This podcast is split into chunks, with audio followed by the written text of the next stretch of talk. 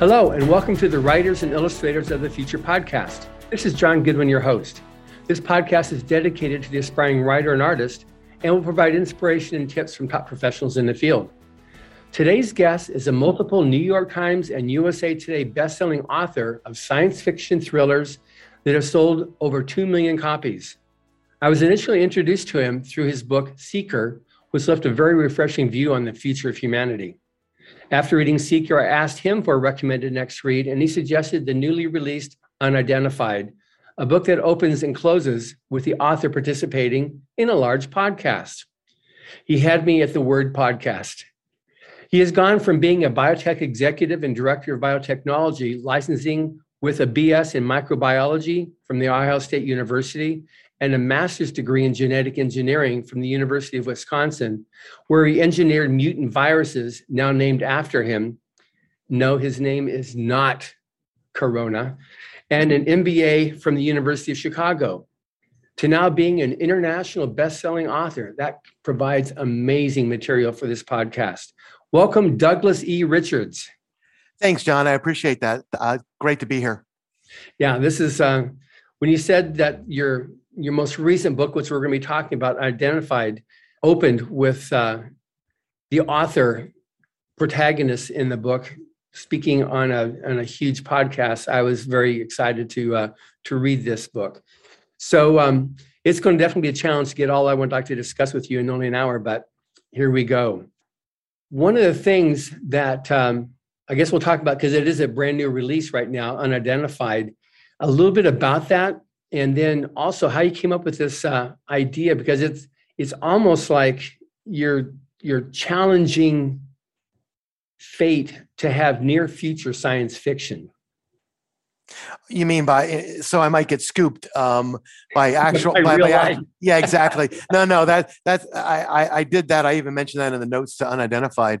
Um, so so the idea for unidentified uh, you know I've been a long skeptic of UFOs and I love science fiction all my life so I, I I kind of always wish that they would were here and we could meet extraterrestrials but I didn't think it was ever going to happen and I didn't think this was real uh, and then that changed recently, and I became I, I was converted from a skeptic to a, a, real believer, and I can go over some of the reasons why.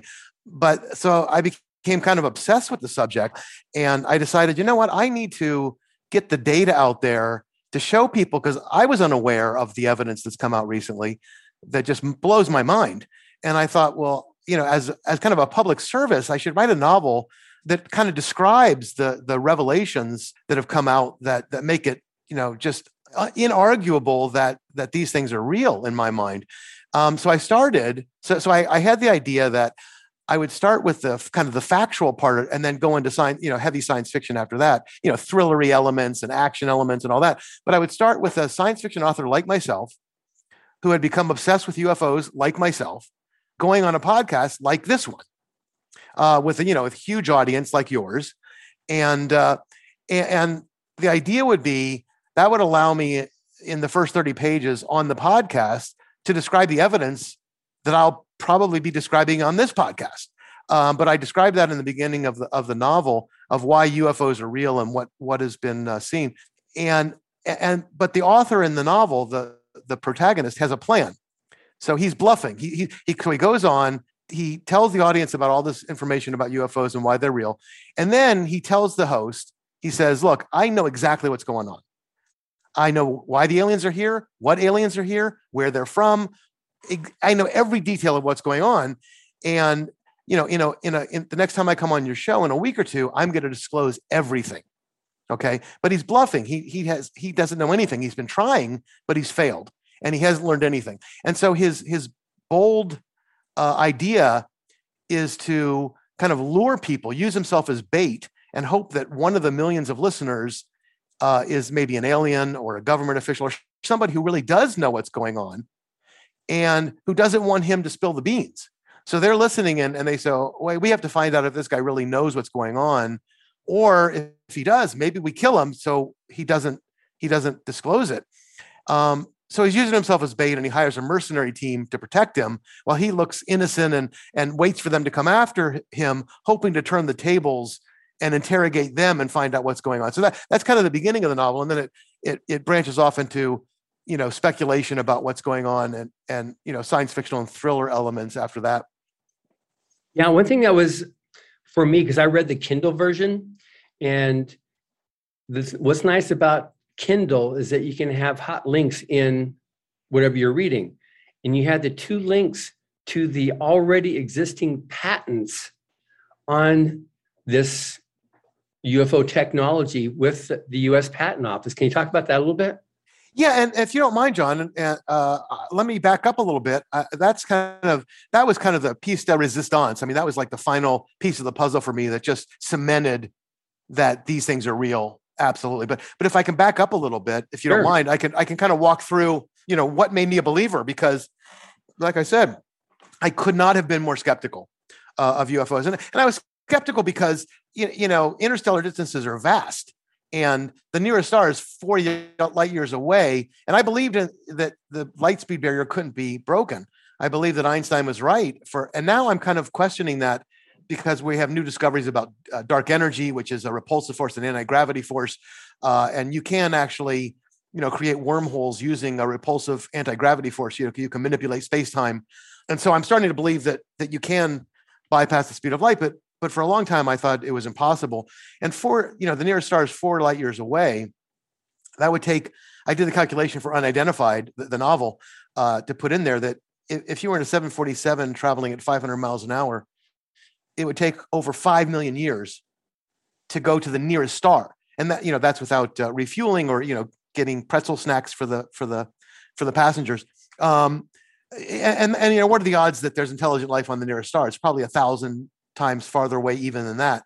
Um, so I didn't think it was possible. And then I thought, well, if anybody could bridge the the interstellar gulf, uh, and they had the technology to come here, well, number one, they'd be able to destroy us. We would be helpless. But but but importantly for this discussion, they would be able to conceal themselves. They would have the technology to conceal themselves. So if they wanted to be found, they would just land on the White House lawn and introduce themselves and hold a press conference.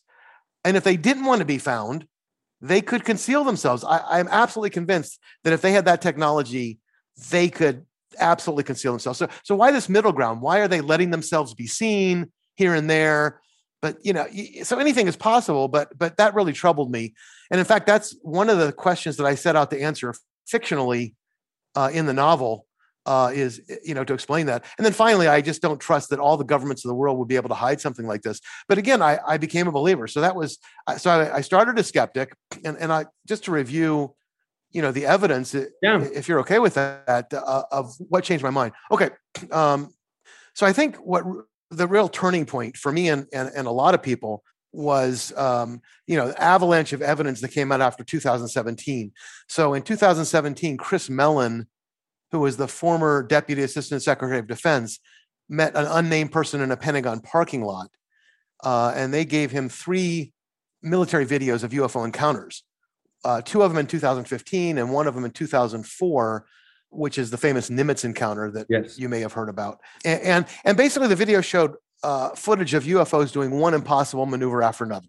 I mean, vehicles with no wings, no propellers, no heat signatures, no visible means of propulsion. And yet they were able to hover for long periods of time, change direction instantly, accelerated g forces that would turn us into paste, and then travel at ridiculous speeds through not only space and air, but even underwater. I mean, which just kind of mind blowing to me. And so they, they don't obey the known laws of physics. Uh, they're observed by multiple trained military personnel and a variety of technologies. So then, so this Chris Mellon gave these videos to the New York Times. And at the end of 2017, they did a front page story, which really kind of blew the lid off of what was going on. And I can describe a little bit more about the New York Times story. But before I do that, um, you know, and that led to stories on 60 Minutes and all kinds of freedom of information requests that, uh, you know, revealed uh, e- even more information. But let me let me just talk about the Nimitz encounters. Then I'll get to this the patent as well at the end because that I think is the most compelling piece. So in, in November of 2004, the Nimitz Strike Group was conducting a training exercise off the coast of San Diego.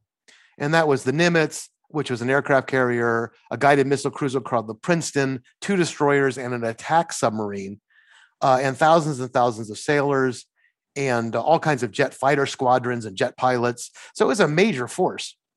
And they detected as many as 100 UFOs in low Earth orbit uh, during that those two weeks. And, and, by the way, John, I should mention that I use the term UFO, but the government has stigmatized that and, and you know made made made it publicly kind of made it seem like anybody who believes in UFOs is a crackpot. And so they've because now that their government's taking it more seriously, they've introduced new terms to more legitimize it. So they now have UAP, which is unidentified aerial phenomena, and UAV, which is unidentified aerial vehicle. So those are also terms that you know that are kind of more uh, more popular right now. But I still like to use, exactly. use UFO. So so anyway, the, the, these things they saw hundreds of them in, in near Earth or low Earth orbit. Uh, every once in a while, a bunch would descend to twenty eight thousand feet, which is about five miles, and then occasionally some of these would dart to sea level or even below the ocean. Now that's five miles, and they would do this. They would go five miles to sea level in less than a second, which is just absurd. It's just ridiculous speed. So finally, the, the government uh, dispatched two F 18 Super Hornets, and four pilots observed this tic tac shape craft uh, kind of skimming above the surface of the ocean for five minutes. And then it just kind of blinked away. It just kind of traveled so fast it all but vanished. And it was picked up a few seconds later, 60 miles away on radar so all of this kind of stuff, you know, it, was uh, it was observed by suborbital radar, the ballistic missile defense radar systems on the Princeton, infrared video, other radar systems visually, and even though this isn't official, the rumor is that the sonar on the uh, uh, on the uh, submarine submarine, yeah, the submarine that was accompanying the strike group caught the craft going underwater at ridiculous speeds.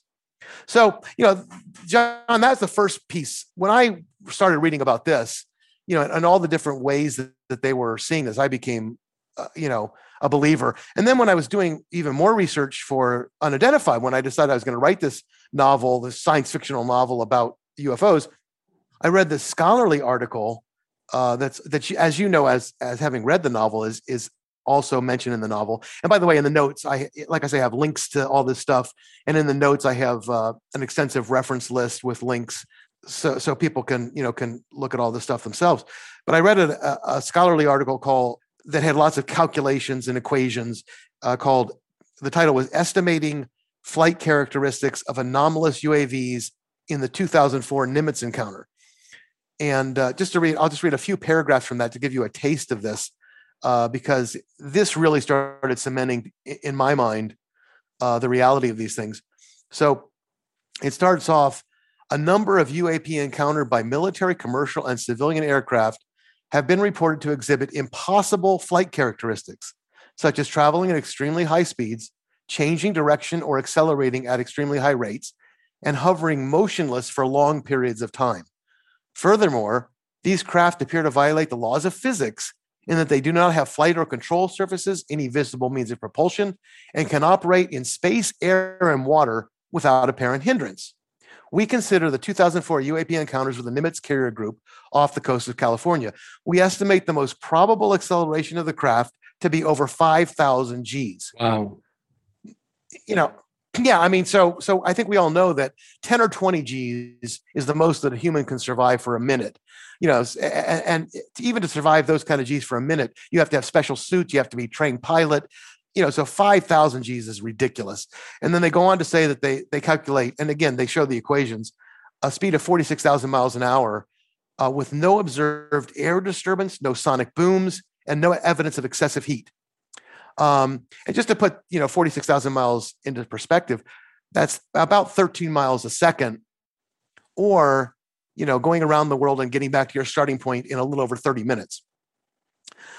Um, and then, uh, John, the la- last paragraph, uh, and then I'll move on. But the fact that these UAVs display no flight surfaces or apparent propulsion mechanisms and do not produce sonic booms or excessive heat that we sh- expect should be involved strongly suggests that they're taking advantage of technology or physics that we are unfamiliar with.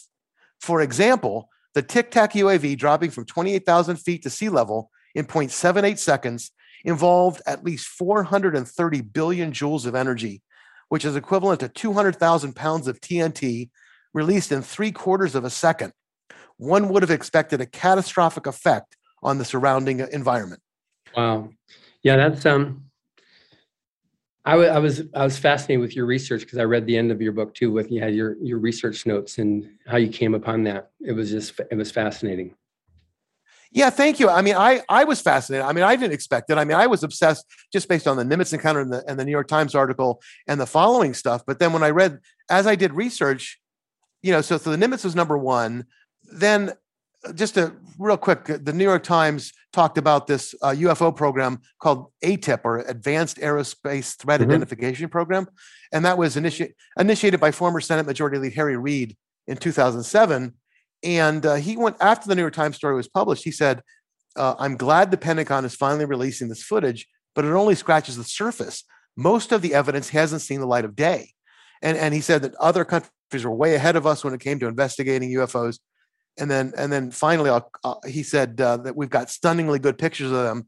And then this is a, a quote john we can't turn our heads and pretend they don't exist because they do exist. So this was the senate majority leader of the us senate. So and other high profile people like john ratcliffe of the director of national intelligence you know kind of said this mm-hmm. pretty much the same thing. And then the, the New York Times uh, story disclosed that for over a decade, the Pentagon was giving briefings to um, about this to uh, to congressional committees and to aerospace executives, you know, talking about military sightings that performed in way uh, of craft that performed in ways that were thought to be impossible. So that leads me, and I, I know it's I'm long-winded. I apologize, but that brings me finally to answering your question about the patents. One more quick sidetrack and then I'll get there. So so the, the Nimitz was the number one thing that, that convinced me. But then number two, after the Freedom of Information request came out after the article in the New York Times, the Defense Intelligence Agency released some scholarly work that they were working on that just blew my mind. And, and I put again, you you've read it, John, because it's in the novel. But um, let me give you the, the the titles of these papers that they've released that any of your listeners can look up uh, you know, just Google it, or if they get the book, they can just click on the link provided. But here's the title Warp Drive, Dark Energy, and the Manipulation of Extra Dimensions. Warp Drive, Dark Energy, and the manipulation of extra dimensions. This isn't a science fictional thing. I didn't write this in a science fiction book that's set 2,000 years in the future. This is the De- Defense Intelligence Agency treatise, and you can read it, and it's it's it's not kidding around. The second is traversable wormholes, stargates, and negative energy. Stargates. And then the third is advanced space propulsion based on vacuum, space-time metric engineering. So, you know, reading those papers blew my blew me away. Totally. I, I was just my jaw dropped to the ground. But then I hit upon in researching unidentified what you had just d- described the, the UFO patents. Um, so finally, I'm getting there. These are two patents that uh, were issued to the Navy itself, the US Navy in 2018. The first is a patent basically on what I just described the Nimitz saw. So, a craft that can, can travel through space, air, and under the water, no visible means of propulsion, no heat signatures. Um, you know, basically everything that we I described, this is a patent on it. And uh, I mean, it's it's hard to imagine this isn't just the Navy reverse engineering something. Um, and, and of course, the patent office rejected it. The patent office said, you know, you're out of your mind. This this is impossible. And uh, the, the, so even more interesting, in my view, is that the Navy's chief patent attorney, Mark Glutt, appealed the decision. He submitted further documentation, which we've never seen, uh, but he assured the patent office that the craft was enabled, which which meaning that he convinced them that this could actually be built. He gave him compelling evidence. Look, we're not just making this stuff up this can actually be built. Now, that's not to say that it has been built, but he, you know, the, he convinced the patent uh, uh, examiner that it could be, and they issued the patent. Um, and again, you can read, uh, you know, just like you said, John, you can read this patent mm-hmm. yourself. Yeah, it's it, yeah. And then the second patent is um, the uh, it's like a force field, like a you know, like a shield from Star Trek. Um, oh, oh and let me let me read one line uh, from this patent uh, that I just talked about. Uh, that, that I, it's just yeah. my mind is still blown. So here's this invention would also enable us to engineer the fabric of our reality at the most fundamental level. the fabric of reality. I mean, so you, you go to this, I, I've got the patent number in there if you want to Google it. You go there, you click on it, Google fabric of reality, and you'll find this in the patent. It's an issued US patent. That's the bold, I would, that's bold language for a science fiction author to use. Um, it's in an issued patent. And then the second patent about this field generator, uh, there's a sentence it is a feature of the present invention to provide a method and apparatus for generating an impenetrable defensive shield. Impenetrable. Again, super bold, bold language. So, so when I read, you know, those DIA papers about wormholes and stargates, when I read these patents that have been issued, and when I saw, you know, the 60 minute segments where they interviewed the pilot of the Nimitz, uh, you know, who saw the the uh, UFO in that encounter, and saw all this information that I uncovered for the novel, I mean, I am absolutely uh, could not believe in this stuff more, and I was the biggest skeptic in the world. Um, yeah, it's um, you read the book and it's okay. It's science fiction. It's near future science fiction, but then when you have what you put in there, it's you know you weave that fine line between science fact and science fiction, so that someone who is a disbeliever can go, "Okay, I'm just reading science fiction," but then it kind of like it starts to really open up that door of disbelief in the degree that it's been uh, denied in the uh, at least from the government sources. Even that last last paper that came out last year which alluded that there were five i think it was said there was five that couldn't be explained but everything else they tried to put a, a label on or tried to explain but at the very end then there was i think there was five different examples that they couldn't explain so while they didn't say that, yes, we believe in this, at least there it's next step in at least not wholeheartedly discrediting the subject. No, they're taking a lot more seriously. And and you know, again, my goal was to to write the factual stuff in the beginning on a podcast exactly like this one, which is which makes me laugh even now. Um, and uh, and then you know write a you know real entertaining novel with lots of twists and turns and and fun speculation because you know I wanted it to do well and so I could reach more people because I believe that eh, eh, all 7.8 billion of people on the planet should be standing up and demanding to know what's going on uh, at this point. And so I kind of wanted to uh, to do a crusade here, and so I, I used you know what I hope to be an entertaining novel as a foil to get this information across. And so far, the feedback has uh, has been really positive beyond my my my greatest hopes. Uh, I get emails all the time that you know say, "Hey, my my mind is blown. I'm i've I you know now that I've read this stuff, I believe in UFOs too." So it, so far, it's been working. I've been really happy with with what's going on with it. Yeah. So now on this, do you think you've gone too far with your speculation? because you said that you try strive to be uh, scientifically accurate. Do you feel like in this and also in Seeker, and those are the only two that I'm familiar with, but do you feel like you've uh, gone too far with your speculation? Yeah, you know, so it's a great question. So I, early on in my career, um, I worried, you know, am I going, am I being too optimistic about human capabilities, about, you know, our inventive ability? You know, will science really ever be able to do this? Am I writing about impossible things? Because again, like you said, I, I really care that this is possible, that it's scientifically accurate, that it's, you know, it's not just fantasy. So I, um, you know, I, I really thought about it hard and, and, and I came to the conclusion, uh, uh well, let me, let me, let me back up and say, I'll give you an example. So, so na- I use nanites in a number of, of uh, novels, na- nanobots, uh, you know, tiny microscopic little robots and uh, you know the idea is you know they're like 3d printers except better. So a 3d printer can kind of layer layer by layer build something out of plastic. These can kind of do it at the atomic level. They can just kind of grab onto atoms and molecules like legos and build whatever you want them to build. So so if you have a nanite and this is how i did it in my novel you know you can have a single microscopic ro- little robot you throw it into the ground. It will can gather up whatever it needs from from the ground to make a copy of itself. You know, whatever molecules it needs, it pulls them together and it makes a copy of itself. And then those two can make, you know, four and eight and 16. And, and pretty soon you have billions of microscopic nanites. And then maybe you program it to make a flat screen TV. So once there's a billion of them, boom, within a few minutes, they they layer by layer, molecule by molecule, build you a flat screen TV. And you know, that's how that, that's how they would work. And I thought, am I am I going too far? I mean, can he, is this really possible someday that we could actually invent something like this? And my first thought was, no, that's impossible. I've gone too far. But then I had two thoughts from my own experience, my own life, that really changed that and, and made me convinced that if, if we can imagine it, we can pretty much do it. So I'll give you two quick examples, uh, John. First is uh, DNA sequencing.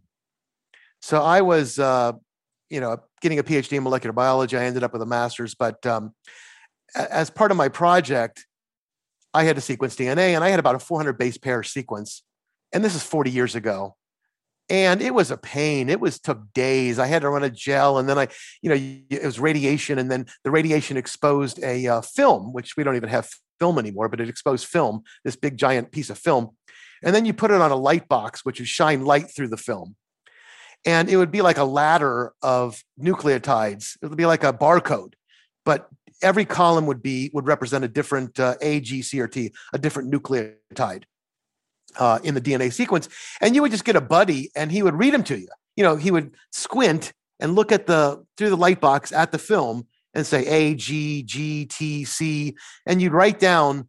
And it was like painstaking, laborious. And if you would have asked me 40 years ago when I was doing that, Doug, when will humanity be able to sequence over a billion base pairs in a day? I would have said never, never. It's impossible. It's even more impossible than breaking the light speed barrier. I just can't foresee of any technology that will allow you to sequence a billion base pairs in a day. And now we can do a billion base pairs in a couple hours. Wow. It's just astonishing to me. So then the second example, um, and then I'll, I'll, I'll stop. But I mean, it's interesting because you talk about you're talking about nanotechnology.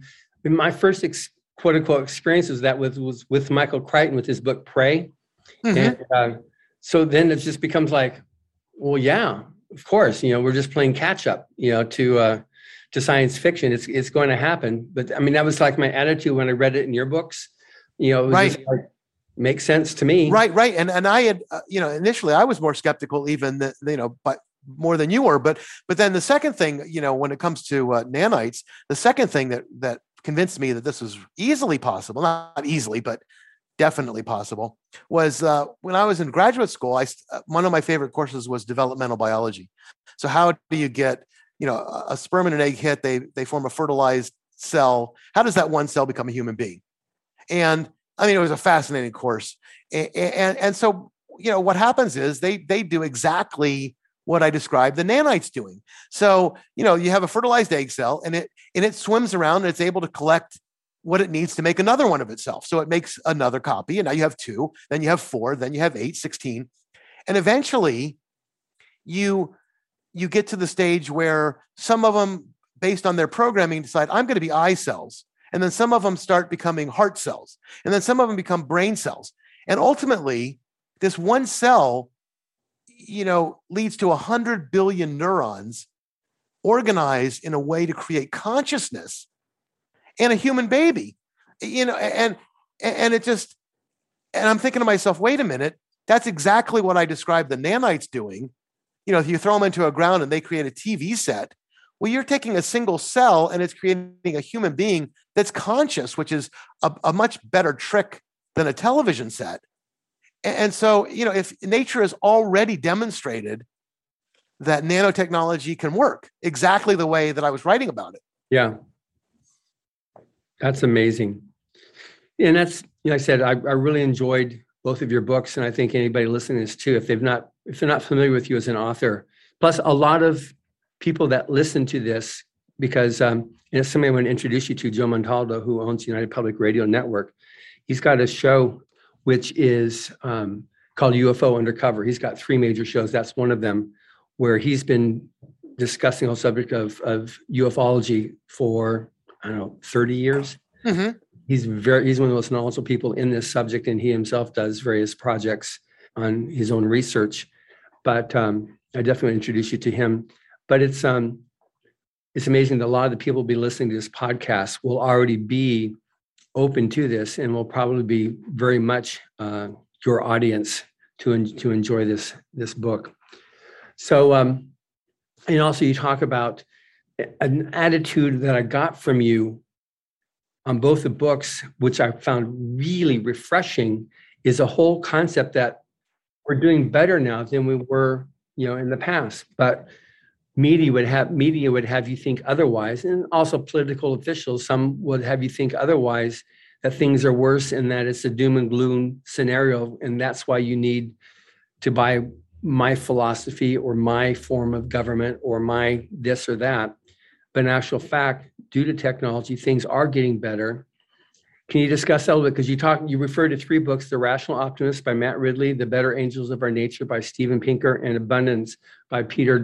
Was it Di- Diamandis and Steven Kotler? Yeah, Diamandis. Yeah. Yeah. So. So so yeah.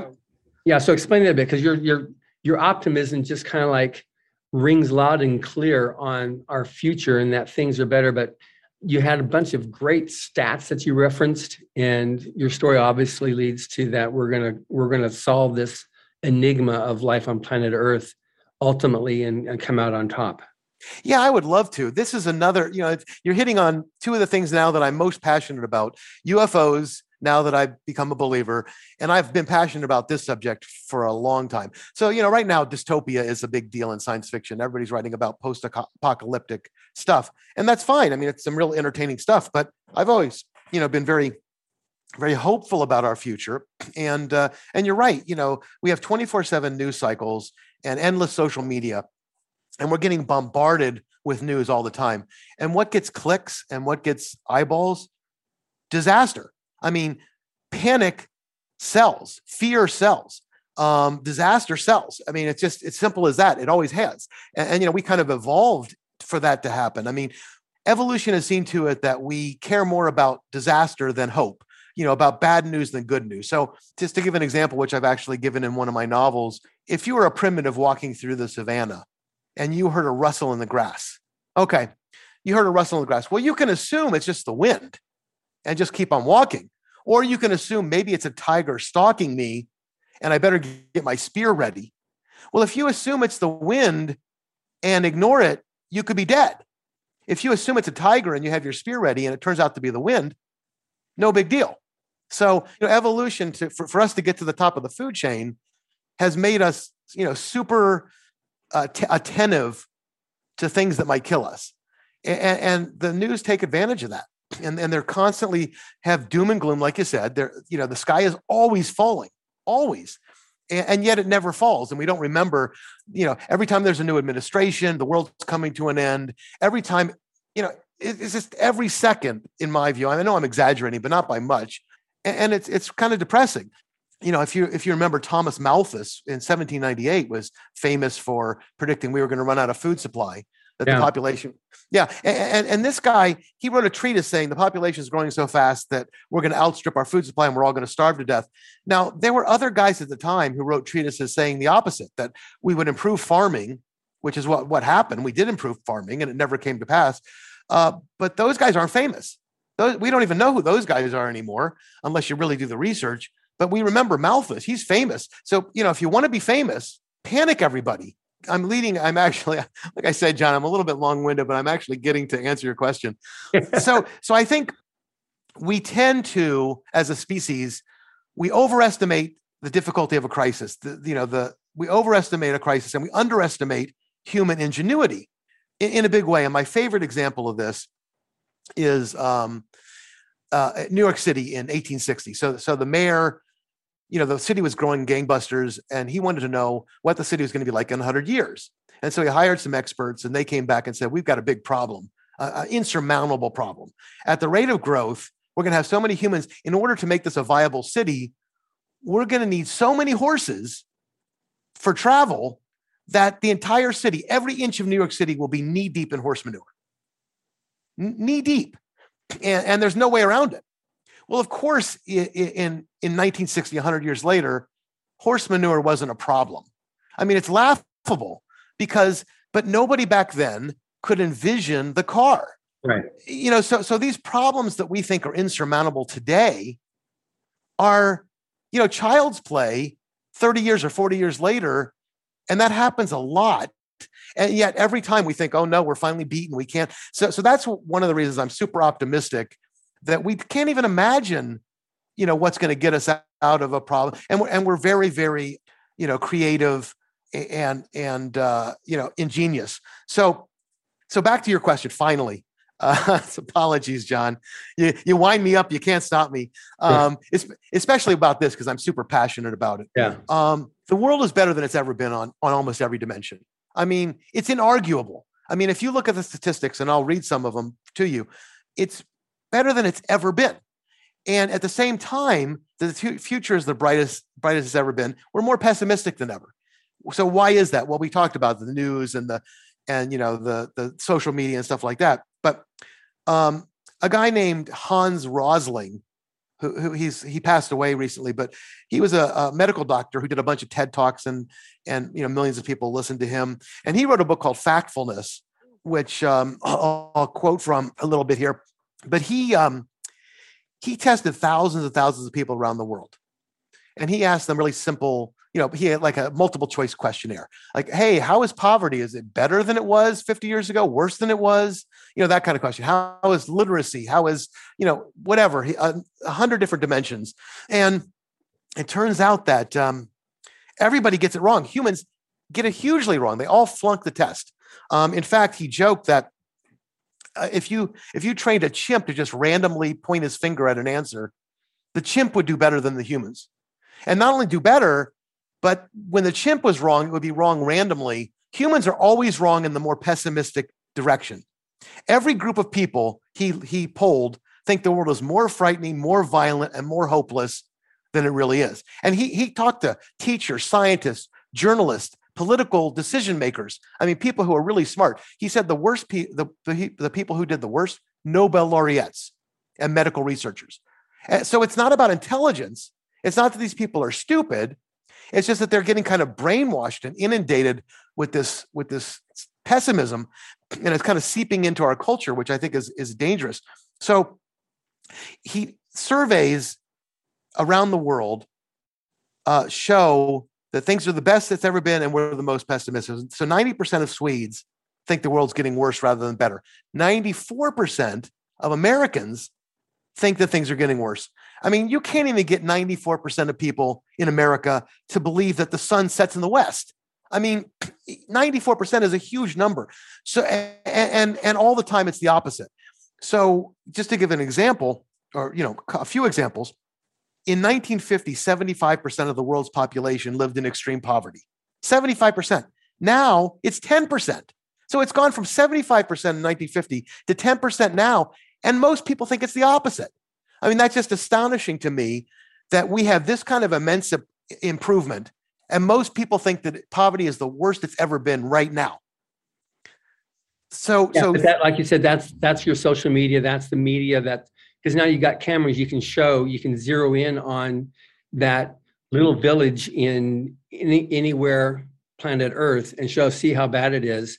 And you can even have news channels that go ahead and and uh, after some type of a of skirmish they can move bodies around to make it look the absolute worst. You know here's the little kid here little kid let's put it right here in the picture.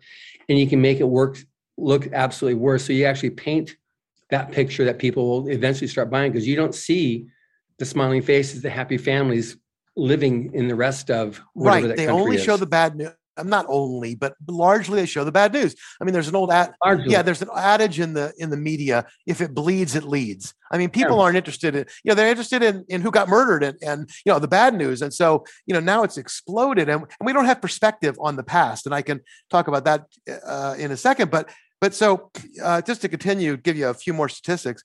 30 years ago, there were 23 wars in the world.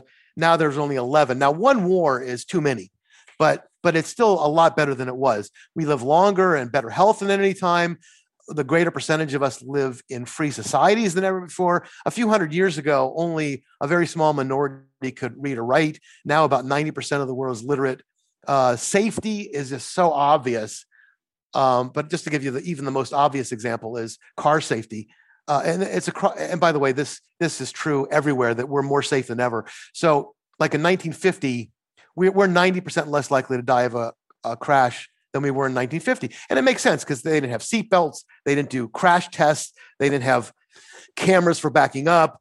or airbags or blind spot indicators. So obviously that's true.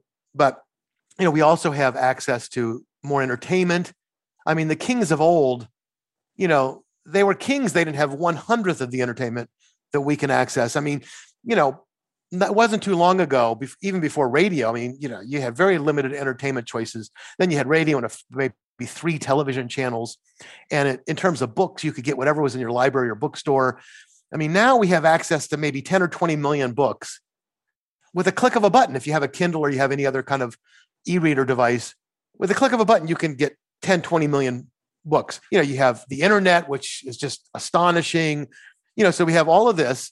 Uh, the wealth, our wealth and quality of life is better than it's ever been. Uh, in, in 1800, 40% of children died before the age of five, for example. You know, we've got indoor plumbing, sewer systems, air conditioning, unlimited access to clean water. You know, we, we used to spend months going across our country in covered wagons, and a lot of people died along the way. Now, five and a half hours in a jet, and we complain about it. You know, their cell phones, and, and then everything is also getting much cheaper. Uh, so, you know, that's what the, you know the, the book you quoted abundance you cited was called abundance everything is is more abundant and, and less expensive than it's ever been in the 17th century only mirrors were so expensive that only kings could afford mirrors. I mean, right now, of course, anybody can afford a mirror, and it's the same with computing power, electricity, transportation, you know, everything else you can think of. Yeah. Um, and then, and then one, uh, and then, and then one final point, John, that that I think, you know, because I've ta- I've talked to people about this, and they go, well, yeah, that's all well and good, but now we're more violent than we've ever been. There's more murder than there's ever been, and that's actually just the opposite too. I mean, as a it it may be true on a numbers basis, but as a per capita, as a percentage basis, the violence is the lowest it's ever been in history right now. So, you know, a lot of people believe that the 20th century was the bloodiest century in history. Two world wars and Stalin killed millions and millions of other people. And that's not even close to being true. As horrible as those things were, the An Lushan revolt in China in the 8th century killed 36 million people. Okay, well, that was at a time when that was more than 10% of the entire world population. So, in today's terms, that would be about 800 million people. The Mongol conquests of China in the 13th century killed over half a billion by today's standards. The fall of Rome, hundreds of millions by today's standards. And even way back when, uh, tribal warfare was nine times as deadly as the wars and genocides of the 20th century on a per capita basis. So, you know, that was when we had very little population on Earth. So, you know, if you only have 100 people on Earth and you kill 10 of them, that's uh, that's a big number. So, you know, and then the, finally, the, the murder rate in medieval Europe was more than 30 times what it is today. So, across every dimension, things are better than they've ever been. I mean, I, you know, you could th- these books that I've that I cited that you cited, uh, along with Factfulness by Hans Rosling, have hundreds of graphs that just unmistakable, unambiguously show that on almost every dimension you can think of, racism, you know, uh, tolerance, things are better now than they ever were. Well, that that you know that's amazing. That you know, and I hope people take you up on this thing here and actually look at some of these other references here, because we're down to the last 15 minutes. I want to make sure that I address some of these other topics here because it's just like I said, it was going to be a challenge to get through everything I wanted to talk to you about in, in just an hour. Now, uh, golden age versus golden age science fiction versus what we have right now. You talk about you know dystopian, and you're you're not dystopian for sure, because that's something that that. Ron Hubbard wrote in. He was one of the one of the uh, progenitors of what now is known as the golden age of science fiction. Um, I know when I first wrote back and forth, you also read had read Battlefield Earth, which is a book that he wrote in celebration of 50 years as a writer. But what do you see as the value or importance of the golden age of science fiction to where we are now. And if you're familiar with any of, of Mr. Hubbard's works, how that ties in there as well. Yeah, I, I mean, I think the golden age, you know, I grew up, uh, in, you know, in the late 60s and early 70s. I, am aging myself, but reading, and I read all but all the golden age stuff. And and so prior to that, in the 20s and the 30s, science fiction was just about machines and they didn't really care about the characters at all and they didn't care about the authors it was just kind of interchangeable characters interchangeable authors you know you write about these far out machines and people and it was but then what really changed in the late 30s and uh, L. Ron Hubbard was one of the big change agents uh, for this. You know, John John W. Campbell was was kind of the big he, master of the genre in that time, and and uh, he took him on board along with guys like Asimov, who was a huge favorite of mine. And he wanted he wanted to have characters and and authors with distinctive voices, so that they were eh, so so it wasn't just about science fiction. It wasn't just about machines. It was about humans and how they dealt with machines and how their emotions and, and being a human being with advanced technology. So I mean, it was huge. I mean, I mean, it really, you know, the the science fiction genre would have never gone anywhere, ever gotten popular, if not for this transformation.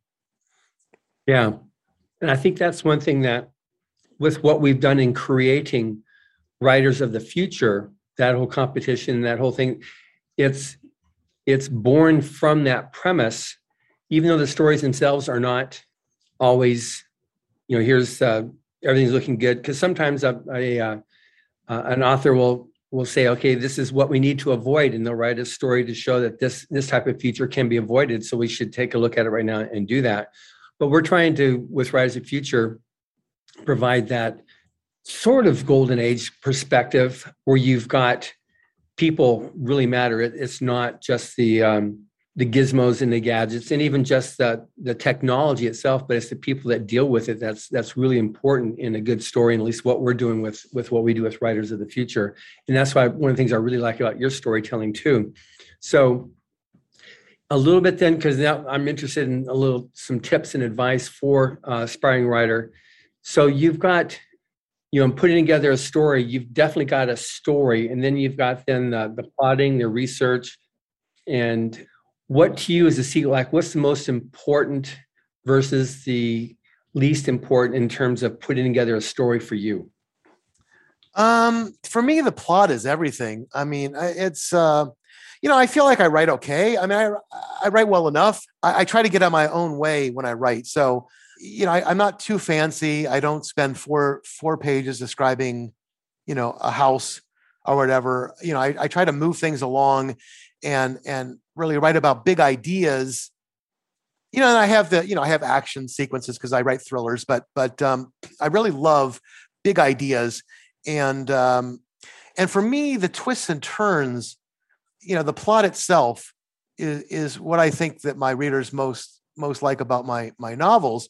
You know so where, where i have my characters you know kind of outsmart the bad guy. So so it's not like the characters are just better shots or stronger than the bad guy.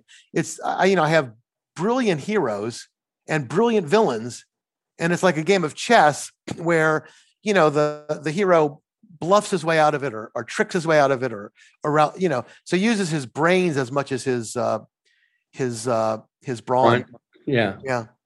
So with with um so with your storytelling because like the protagonist in unidentified is that like as the author he's he sounds a lot like what you just sounded like. Is that basically you? Yeah i mean it's uh it's a lot of me. I won't lie. I mean you know uh, it, yeah uh, i i you know i was obsessed with ufos and and i was burnout and thinking what am i going to write next? Because i'm really more interested in this ufo stuff which is suddenly really interesting. And so i decided i'm going to you know write this UFO novel, and and uh, and so yeah, I, I, when I when I had the the main character be a, a science fiction author, you know, there's there is definitely a lot of me in there, but obviously he goes on all these adventures and and all this stuff happens, and he, you know, you know, he's a lot more heroic and and smart than I smarter than I am. Uh, but you know, the things he talks about when he talks about writing are pretty much me. I, kind of figured that, especially uh, with our emails back and forth to set up for this interview. I was wondering, that sounds a lot like Doug. So, yeah. Uh, yeah. Um, so, where do you see as the future of science fiction, where it's going right now? Boy, it's really hard to say. I mean, like I, there's so much dystopian out there, which is which is fine. It, like I say, it's entertainment, but I think it feeds into this. You know that the, we're going to destroy ourselves, um, and I think that um, we're going to work our way around problems. I mean, we're gonna we're gonna we're gonna conquer the the the galaxy. I mean, uh, ultimately, I'd like to think, yeah, there's a lot of dangers. I mean, runaway artificial intelligence, evolution, you know, that evolves itself. That's super scary. I mean, it's not like we don't have our challenges, uh, but we always surprise ourselves by rising to the challenges uh, as a species. Uh, I'm not saying you know humans have their problems. Believe me, they, they you know they're there's a lot of uh, blemishes. I mean, human beings can be maddeningly you know violent and and and you know slow-witted and and ignorant and you know all those. I mean, I'm not you know as a species, individuals can can be pretty horrible, but collectively, uh, I think that we've shown ourselves to be incredibly resilient and and uh, ingenious, and I think we're gonna we're gonna really uh, in you know hundred years, a thousand years, really have you know have more of a Star Trek future than a, uh, a Road Warrior future. Well, that's good. One thing that's interesting in the uh, in the introduction to Battlefield Earth, that book that uh, I said that that Hubbard wrote in uh, early '80s, the um, he called science fiction the herald of possibility. And I know that's something that I've experienced repeatedly with, again, with the writers of the future. Many times we've had as our keynote speakers uh, scientists. Uh, we've had the director of Ames Research. We've had the vice president of Virgin Galactic. We've had people from um, JPL. We've had astronauts. They were all inspired by science fiction stories and they wanted to see if they could make that happen or they could just they wanted to live that life. They wanted to pursue that as their dream our eventual goal for for humanity. And so i just am curious how much you see that as a valid point you know like it's being the herald of possibility that that's what gets the scientists like yourself you know as as a bio engineer being able to work some of these things out. And obviously your your education definitely shines through in your storytelling. But how much do you see it as, as a factor for our, our future being a positive future? Huge factor, huge. I mean, so uh, like you are dead on uh, you know all these scientists i've i've heard and read so many who are inspired by science fiction like star trek alone has inspired all kinds of scientists to go into uh, go into science and and and make inventions so you know the cell phone i mean what could be a more important invention in our lifetimes than the cell phone. And that was uh, inspired by the Star Trek communicator. This Martin Cooper guy at Motorola was a big Star Trek fan, and he decided to make it a reality. Uh, you know, the the MP3 players, you know, all the digital music was inspired by the Next Generation, where Captain Picard would go in and ask the computer to play Beethoven. And the guy said, "Wow, that would be cool." You know, just endlessly. You know, the submarine was inspired by Jules Verne's Twenty Thousand Leagues, and also the helicopter. Um, you know, just it goes on and on and on and on. The Kindle, or at least being able to read books out of off of a device. Hubbard talked about that in 1980 in in his writings there around Battlefield Earth. So you're right. It's uh, science fiction is definitely something that's proven itself. But I just want to see how much you see that's, you know, you've got the the mentality of that leads to dystopia. You know that we're going to burn ourselves out as we get more and more. Um, the way you talk about humanity is in the um, in unidentified? Yeah, it, it's. Um, I think that uh, we're going to dodge these bullets and uh, and come through this. We're very creative. And, and by the way, one last thing I'll, I'll add about um, you know the, the the authors of the past because you were mentioning you know uh, L. Ron Hubbard in 1980 talking about the Kindle. The thing that really strikes me about him and, and others, but especially like him and Asimov, just so ridiculously prolific I mean, 100,000 words a month, which is like one of my novels. And they did it on a typewriter. Um, yeah. I mean, I just can't even imagine. When I was in college, I um, I wrote some papers on a typewriter. And if you make one one mistake, one letter, you have to go back with a correcting ribbon or or this paint called whiteout that you'd have to like paint over the letter and then try to line it up again. And so a lot of times you make one one letter mistake, you have to write the whole page over again. And then if you wanted to um, you know, edit it, change where a sentence appears, polish it up. Uh, you know, you'd obviously have to type the whole thing again. So the the writers back then who could write at that kind of you know quality and speed with a typewriter with no Google, no spell check, just is just boggles my mind that they could do that. I certainly couldn't. I mean, I, I, am lucky that I have this technology, or I, I would never have been a writer. Yeah, just just as a point of that on Mission Earth, which is the last uh, book. It was the 1.2 million words, the 10 became 10 volumes, uh, Mission Earth series that he wrote right after writing Battlefield Earth. Mm-hmm. He wrote that in eight months. He had two portable typewriters. He'd write one until it, he'd use one typewriter until it broke and he sent it to the shop for repair and then use the other one. He'd just rotate those two typewriters. And um, he kept a notepad on the nightstand. So he so he would write down various notes as he wake up in the middle of the night and use that as part of his you know uh, storytelling for the for the novel. It was amazing his creative speed. I mean, the, what he was able to you know type. I think it was 92 words a minute. He could actually type. That was his creative speed of writing. Just amazing. Yeah, I, all, yeah, absolutely. I mean, all of those guys who were prolific in that age, uh, and he was probably the most prolific uh, with Asimov, are uh, again. I just can't comprehend how you could do that with a typewriter. Yeah. So on um, with respect to introducing somebody to yourself as an author, I know I started with Seeker, then I went to Unidentified.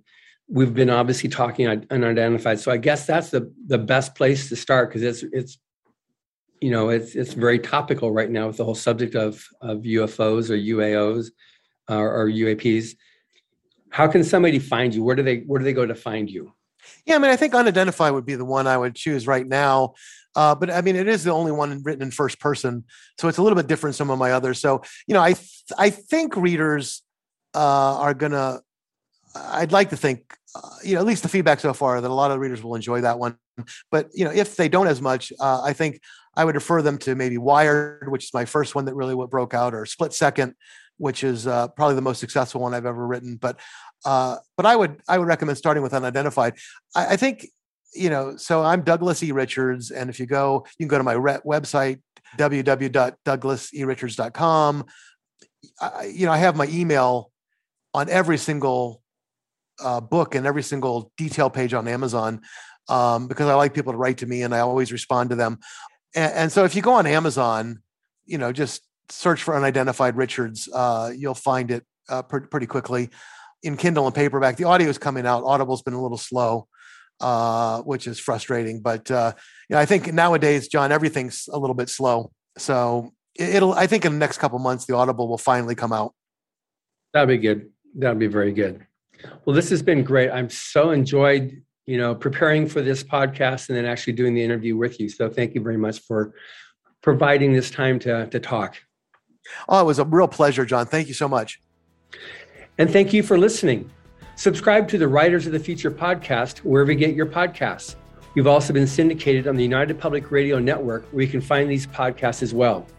Writers of the Future series can be purchased wherever books are sold in the US, Canada, UK, Australia, and South Africa, and they're available everywhere via Amazon. Writers and Illustrators of the Future are contests created by. Ron Hubbard to provide a means for the aspiring writer and artist to be seen and acknowledged. It is free to enter and open to amateur short story writers and artists of science fiction or fantasy. Again, thank you very much, Doug. Thank you, John.